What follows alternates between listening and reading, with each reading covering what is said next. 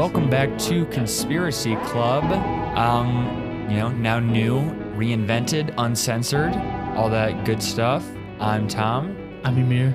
and I feel like we should start out before we get into the juicy deets. We should explain why we are where we are now. We're with a new production company called And More Media. And uh, we kind of took our podcast independent because we wanted a little bit more freedom on what we could talk about. Um, and so that's kind of what we're doing now. So we, you should see in the future, like I said, uncensored. We're going to talk about more. Um, I don't want to say what's the word I'm looking for. Adult content. Adult con. So previously, we were kind of limited in things we talk about in terms of like cults To and parental serial content? killers, Yeah. and that kind of thing. And that's all like super interesting stuff that does fit the brand of what we want this to be. So we're still gonna have.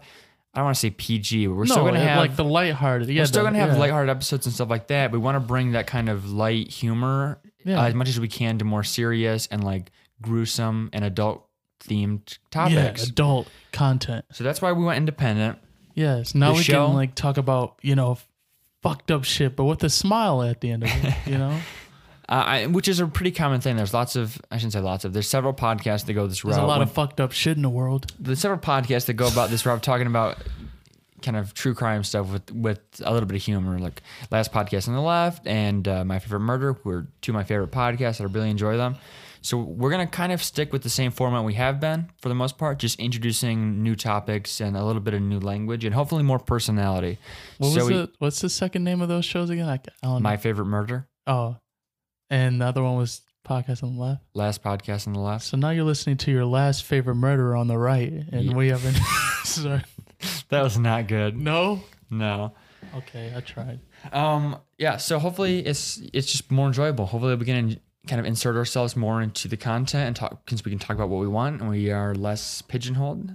So with that being said, um, let's jump into our first episode of the reinvented podcast 51. Um, we're talking about the Somerton Man. Dramatic pause. And we're back in there.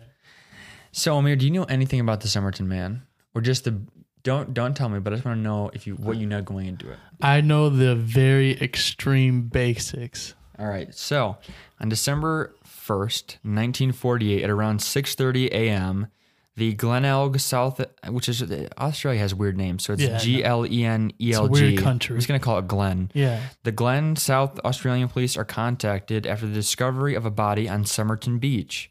His body was morbidly relaxed, on his back with his head against the seawall and his feet crossed. An unlit cigarette sat perched on his coat collar. The police searched his pockets for some identification and found an unused rail ticket from Adelaide to Henley Beach, an unused bus ticket from Somerton, an American comb, half a pack of juicy fruit gum, a pack of Army Club cigarettes, which contained several cigarettes uh, of a different brand that was not Army Club, and a partially used box of matches. So he was just a walking sponsorship. Yes, Army Club. Well, really, Army Club is the only thing. Everything Juicy else- fruit. Oh, yeah, that's a good point. There it is. Half a pack gone though. Half a pack though. Which- His breath is wild. Juicy fruit is disgusting. it is disgusting. It doesn't really help. It's like I'd rather chew bark. Mm, I don't know about that. So witnesses say they saw the man lying in the same position on November 1st. Was that right?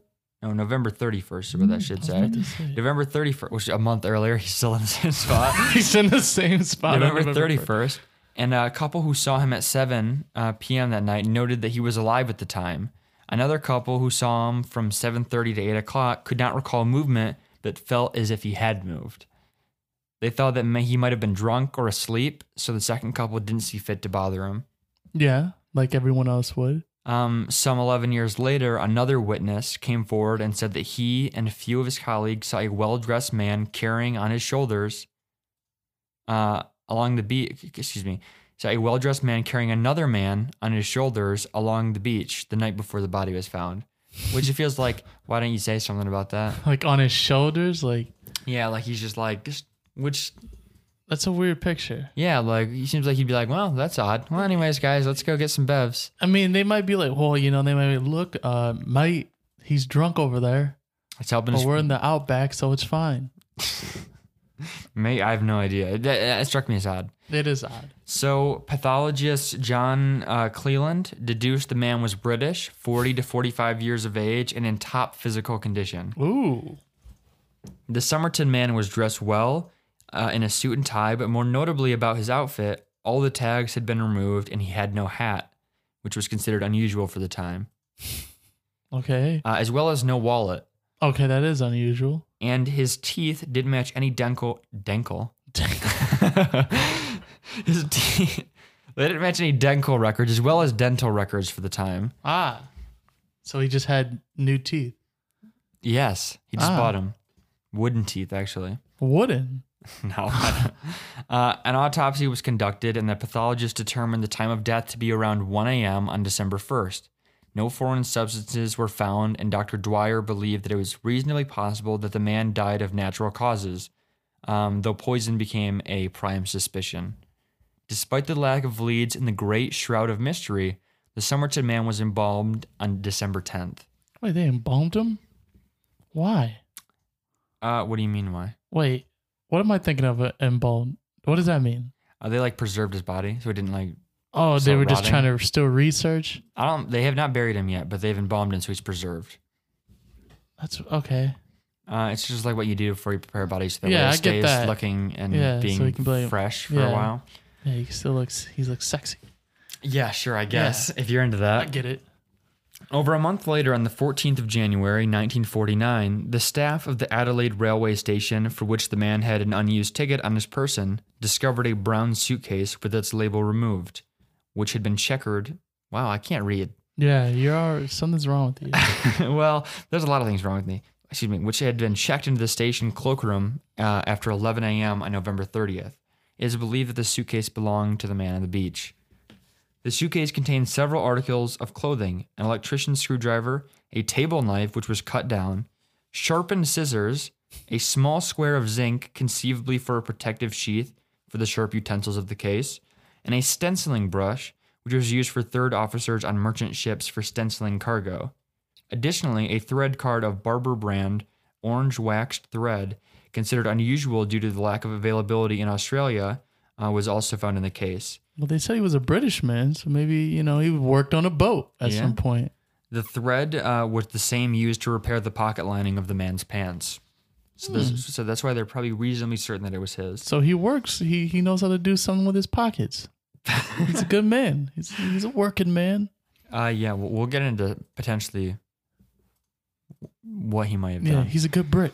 Uh, all identifying remarks of the case had also been removed, but the police found the name T. Keen on a tie, as well as just Keen on a laundry bag, and then as well uh, are also just the name Keen without the E on the end uh, on a vest that he had in there. Due to the removal of all the other marks, the police believe that these either happened to be overlooked or were left deliberately because Keen was not the name of the man.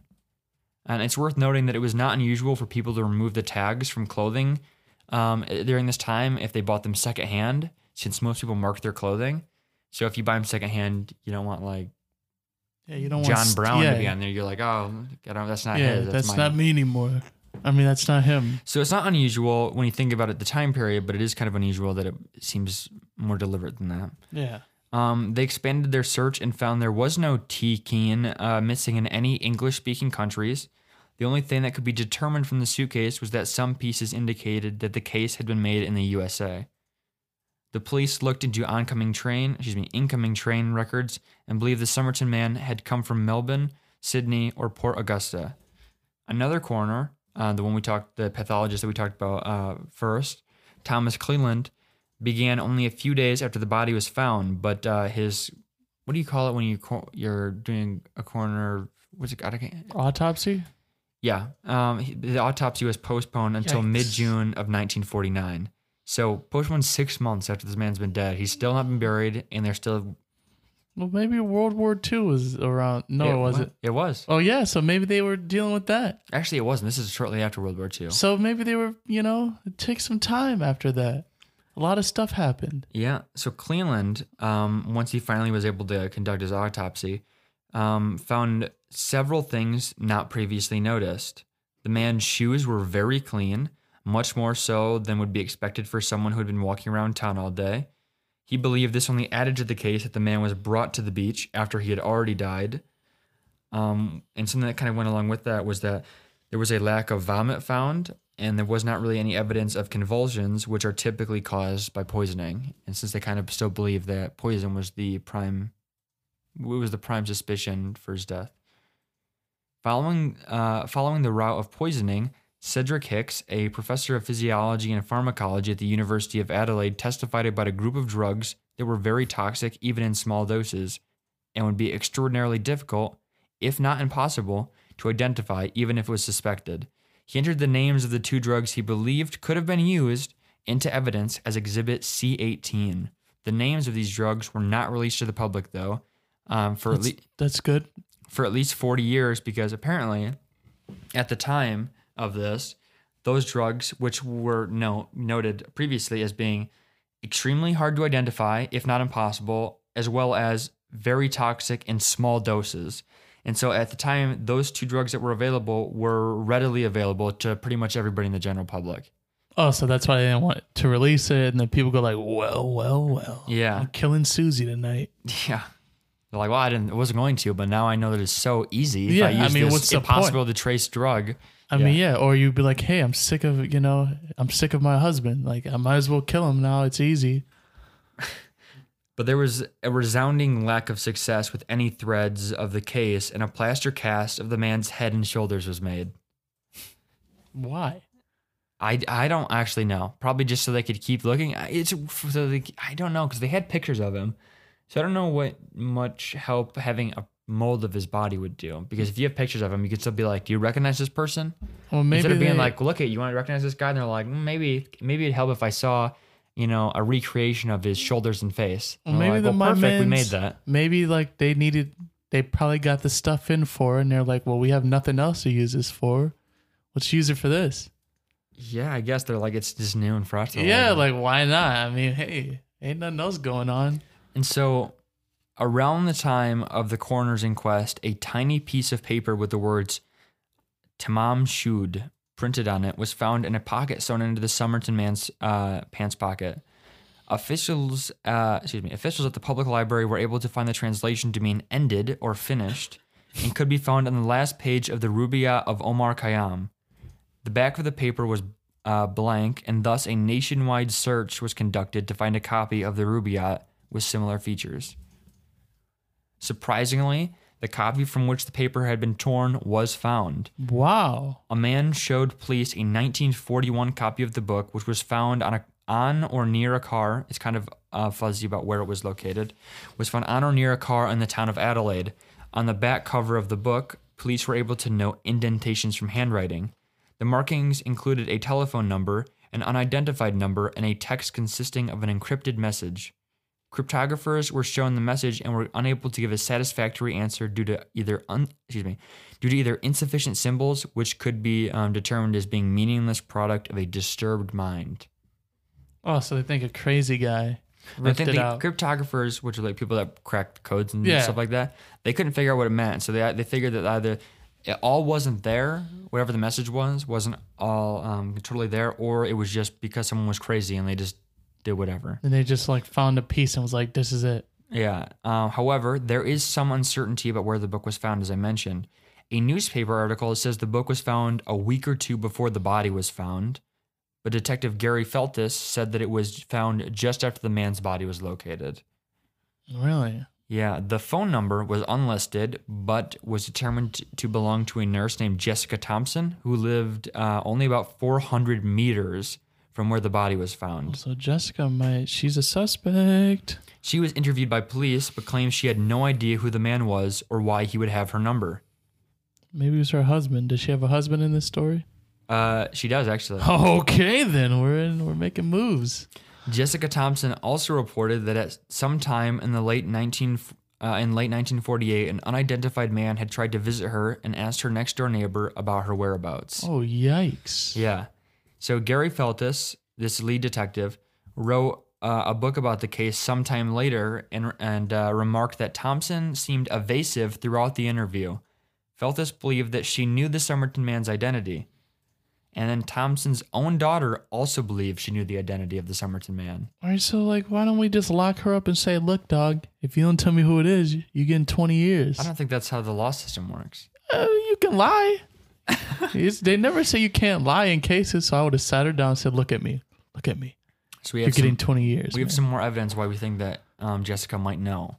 So her daughter Kate claimed that Jessica had told her that her mother had lied to police during the interview. Okay, so this is like a locked and closed case. Kate even believes that her mother and the Somerton man may have both been spies.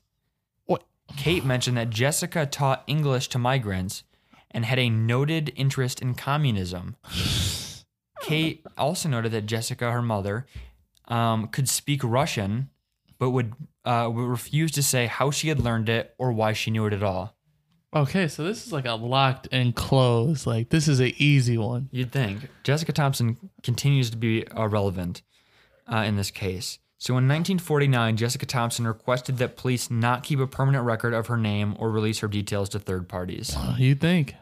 I, that's a. I would lie and say, "Oh, okay, ma'am."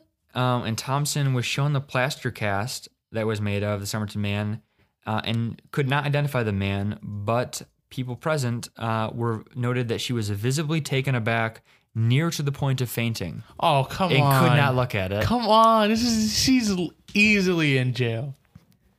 Well, she didn't end up in jail. They're lucky I'm not a cop because I would have just threw her in jail just because. Here's something else for you. How's your name Jessica and you live in Australia? Here's something else for you, though. on, Thomson admitted to owning a copy of the Rubaiyat, Oh, come no, she, no, she didn't.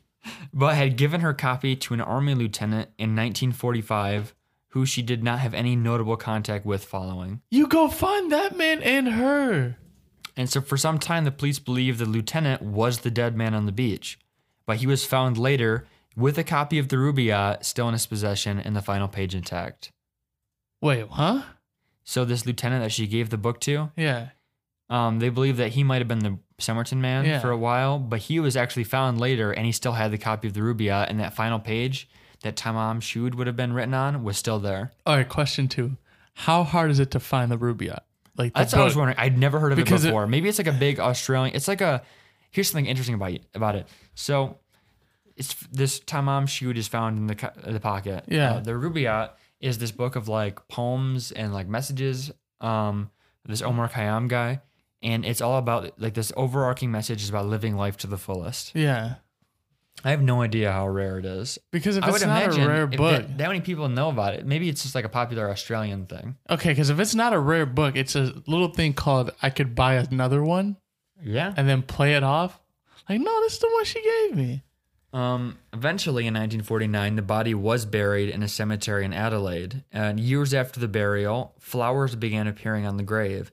Uh, when police questioned the woman, she insisted she knew nothing of the man. Oh, come.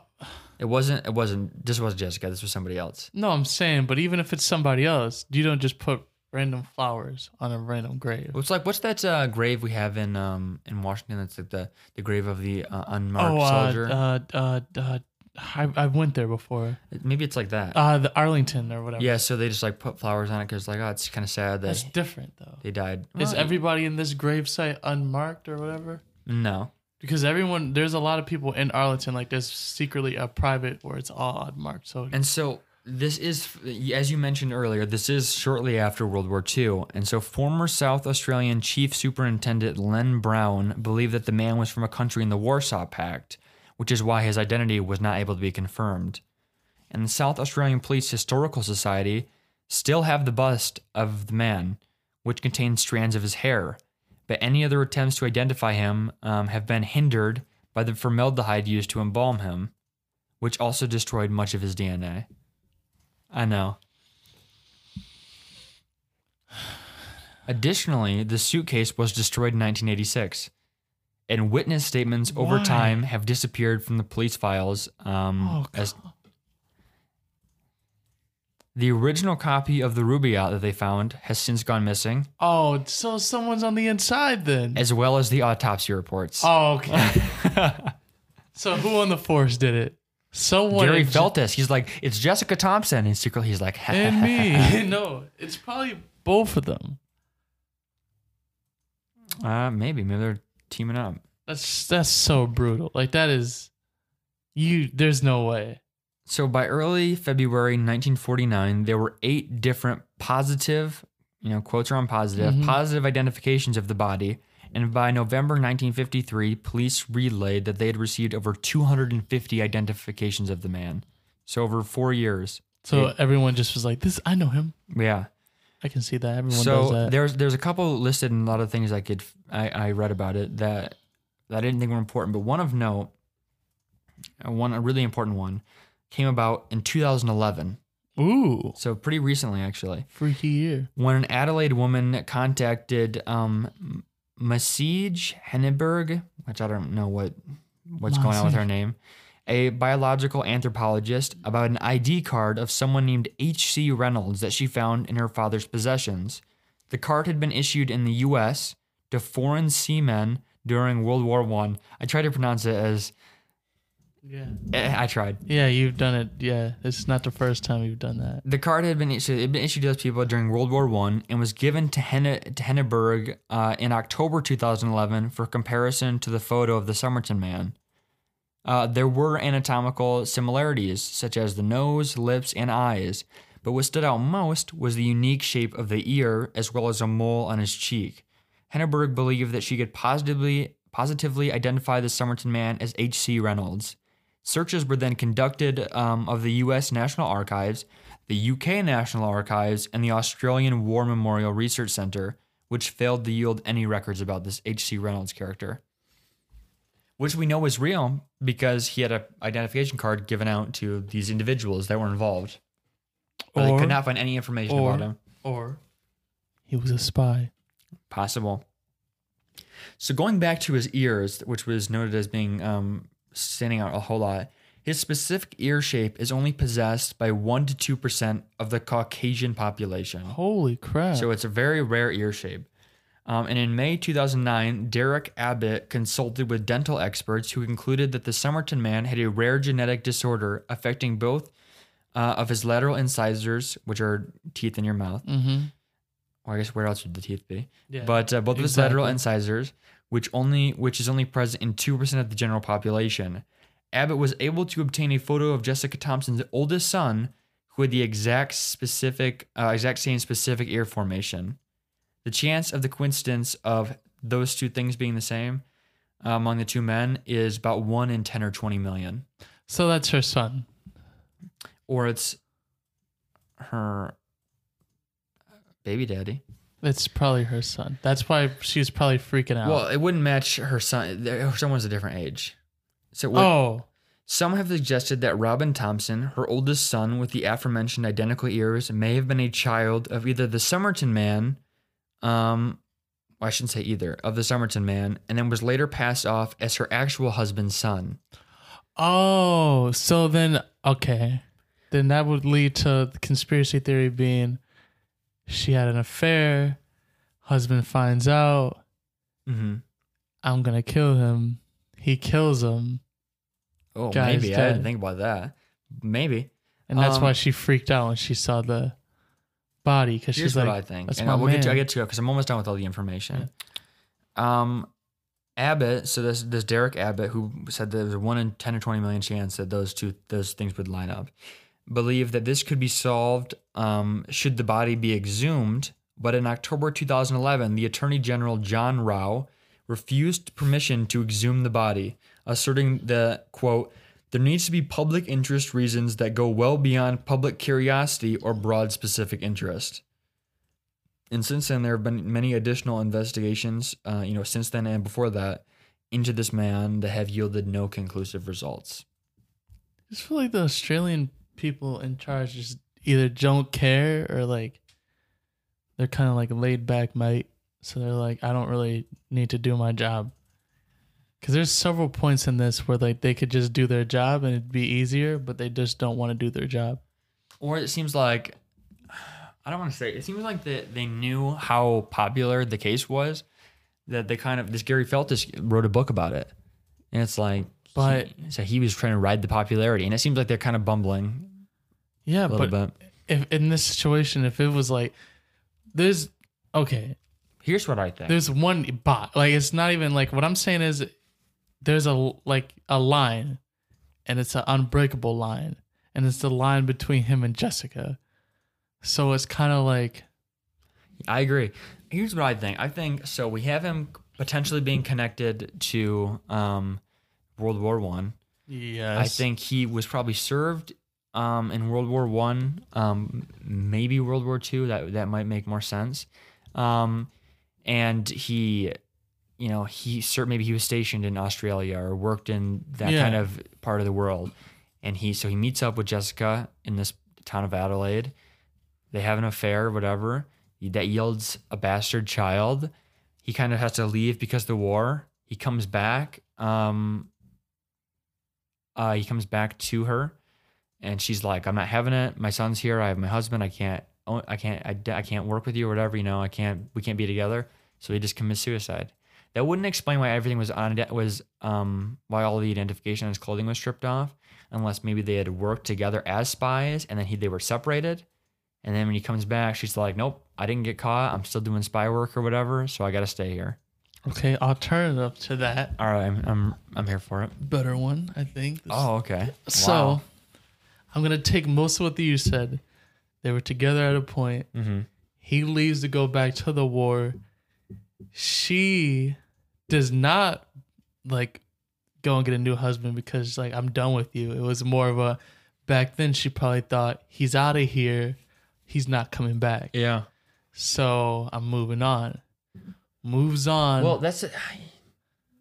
Okay, continue. Sorry, I I, I was going to interject. moves on. Well, interject then. Well, I was going to say actually that wouldn't make mine wouldn't make sense either though because she tried to it would be an affair, so she would have already been married to her husband at the Okay. time.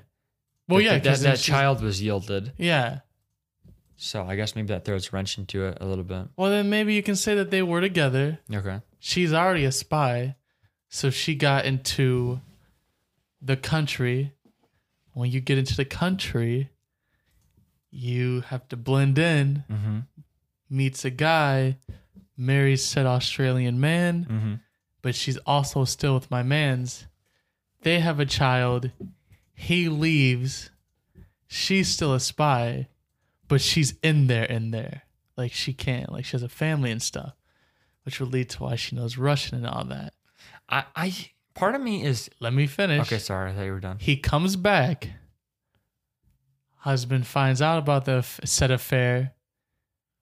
He wants to kill him, but she already knows since she's a spy how to kill someone the right way. She poisons him, and then that's when they start doing the whole like ripping the shit out and all that. To also Oh, then that would make spin it over to make it seem like someone who would crazy killed him, like another crazy person did it. You're saying she cut the tags off. She cut the tags That's off. that's actually good. She cuts the tags off. She does everything. All the stuff that they did with the Rubiot and all that. She gives somebody a different copy of the Rubiot. Probably gets rid of the original one that she ripped out of. So then when they do question it, they find the other copy of the Rubiot with the thing still in there. Meanwhile, all you have to do is burn that Rubiot and it's gone. So now that eliminates the Rubiot, the one that someone got killed with. She also makes it seem like someone crazy did it, so then that leads someone crazy have done it. Her husband's the one who puts him on the beach because no one's questioning it. Then that leads to why when she does find when she does see that his body's dead, I mean that's when she does see it, his body ultimately, she was not expecting it to be that way. So it still kind of shocks her because they were together at one point. So it's still kind of like wow. Or maybe just remorse. She or feels a little. remorse. It could be just Guilt, remorse, yeah. guilt. And she probably wasn't expecting to get away with it. Even to the point where her daughter's like, "Come on, fam." yeah. Well, she's dead now. Oh, of course. Yeah. Her daughter is alive. I believe Gerry Feltus, the lead detective, is alive, but Jessica Thomson passed away. So there's yes. almost so, something that we're never going to know the answer to. Also, I believe her oldest son may have died as well. Yeah. Which is so it's like now, how are we ever going to find the DNA matches? It drives me nuts that the the um, what I, what I say attorney general or whatever Yeah. was like, well, we can't exhume the body because there's not enough reason for us to do it. I'm like, uh, to find his identity, isn't that a big enough reason? So, like I said, she gives a fake. She gives the another copy of the Rubaiyat because it seems like the Rubaiyat's hella common. I'm gonna look it up. while She- you're talking? Yeah, she gives the Rubaiyat to another person. I mean, to the person who she said she gave it to. It's a fake. It's a fake out because they're gonna find that Rubaiyat because she probably thought they're gonna find it. They're gonna look to it. It's not gonna be there. I'm gonna burn the one that I have, make it look like a crazy person did a bunch of stuff. And her and her husband could have tag teamed it, and that's how they got away with the. pr- And then they probably already know that Australians like I guess Australian police back then were terrible at their jobs. So she was like, they're not gonna go this deep into it, and they're probably gonna feel like he's not Australian, so it's fine. Because you know that was a feeling back then. If you weren't from said country, it's like, uh, well, well, look the other way, you know. So that's what I'm thinking. Um, I'm trying to find how famous. It has a very lengthy Wikipedia entry, so I would assume it's a popular, relatively popular text. Because if the Rubaiyat's popular, then it's easily that she could have gave them a second one. Yeah, I, I, I would agree. Let's see, English. Mm, It's an old book. It's a classical text, so it's I, I would say it's relatively easy to find. So she could have easily gave them another copy of the Rubaiyat to that guy who they go to find. Cause that's so easy like if I'm if I'm doing this, that's what I'm gonna do. I'm gonna give said Tom a copy of it, a different copy. I'm gonna say, Oh, I gave mine to Tom. And then they'll go find you and they'll be like and Tom doesn't know that I killed someone. So he goes to then they go to the back and they're like, Oh, okay, this is like well, I kinda eliminates you. Well, the thing is that she gave her copy of the Rubaiyat to the lieutenant uh, years before, so she'd have to really be thinking ahead. Which, if she was a spy, maybe she was just like playing Or- just ten steps ahead. Question two. If she's a spy, what if my man was a spy too? Well, yeah, maybe. He could have been a spy and she's gonna look look Steve. Just say I gave it to you years ahead, dude. Oh, you saying the lieutenant may have been a spy as yeah, well? Yeah, like just Mm. look, man. Just give it say I gave it to you years ahead. Or ahead. she could just be like, "Hey, just say it because Yes. I would like it if you did that, because otherwise I'm gonna get in trouble." and if I don't and if you don't say this, you're gonna be next. and he was like, Oh, she means it. So then he was like, Screw it. This is another one of those cases where it always seems like with like cases like this that it could have been like an easy like open and close case, but everyone who's like in control of it was just being stupid. Well, all three police officers in Australia had no idea what they were doing. Yeah, like they just feel like it's like they're new and they weren't expecting this and they're just stupid about it. Yeah. Cause like this would have if it was me, she would already be in jail. Like this would have been open and shut. Like it would have been the easiest. Ca- I would have been like, "Whoa, what a easy Saturday." Maybe it's like one of those things where you're like, I know you did it, but I just can't have proof that you did it. Unfortunately, it's like, well, it's like the if you the OJ Simpson thing, I'm gonna say this to you, Tom. where you're like, well, OJ was different. Is it, do you think so? It was different. How so?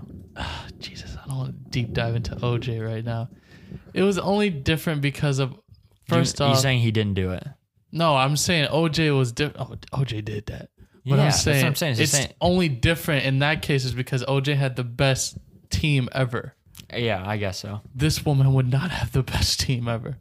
And you could easily, you think if I present this case to you with all that to any jury, they're going to be like, no. They're gonna be like, you're hiding something. and yeah, we need, especially and we need to know what it is. especially in post World War II, where everybody was freaking out about spies.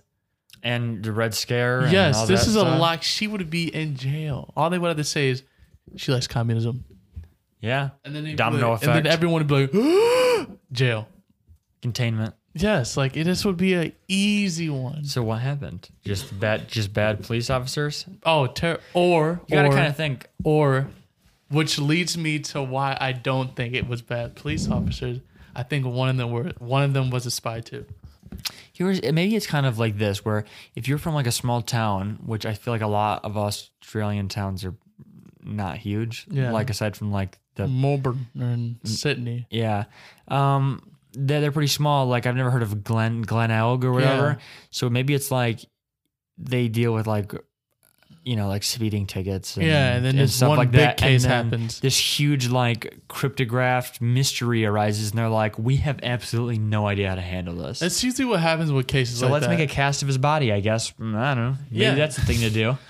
That's usually what happens with cases like like starting like killings like this. Like if it happens in a small town, like it would be like we've never dealt with this before, so then So, everyone just falls apart. You think that he was killed, Definitely, and you think it was Jessica Thomson. yes, I think or husband.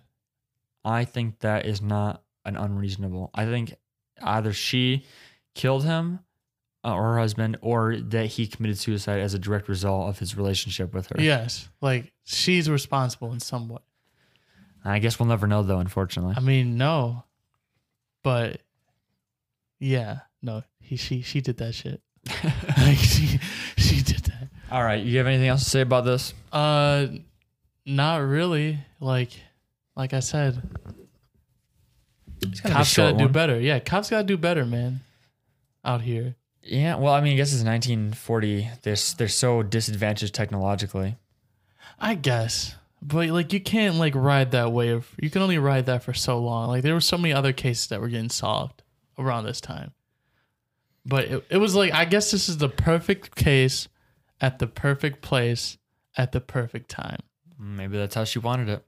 And it could it was a perfect storm. I don't know if a case like this could have happened any place else. It would have been locked and shut. But since it happened at the one of the dumbest police uh, offices I've ever heard of. That's like when someone's. That's like when you throw away a copy of the uh, the moon landing.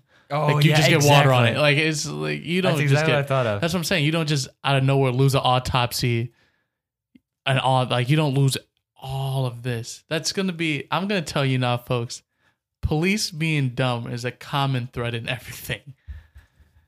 But Unfortunately, it's like one of those things where they make a mistake and like, you know, mess up a little bit of evidence that like totally. kills the whole case. Yep. I don't know, but yeah, that's all I have to say. Like, All right, that's all my research I have. Um, I'm glad to be back. Do you want to give them a little tease for what next week will be that you're gonna host? oh yeah. So what me and Tom are doing is we're lead host. Yeah, me and Tom are rotating lead host every week on something. So next week I'm gonna take over, and you might be thinking maybe he's gonna do like a continuation of his stuff he does. No.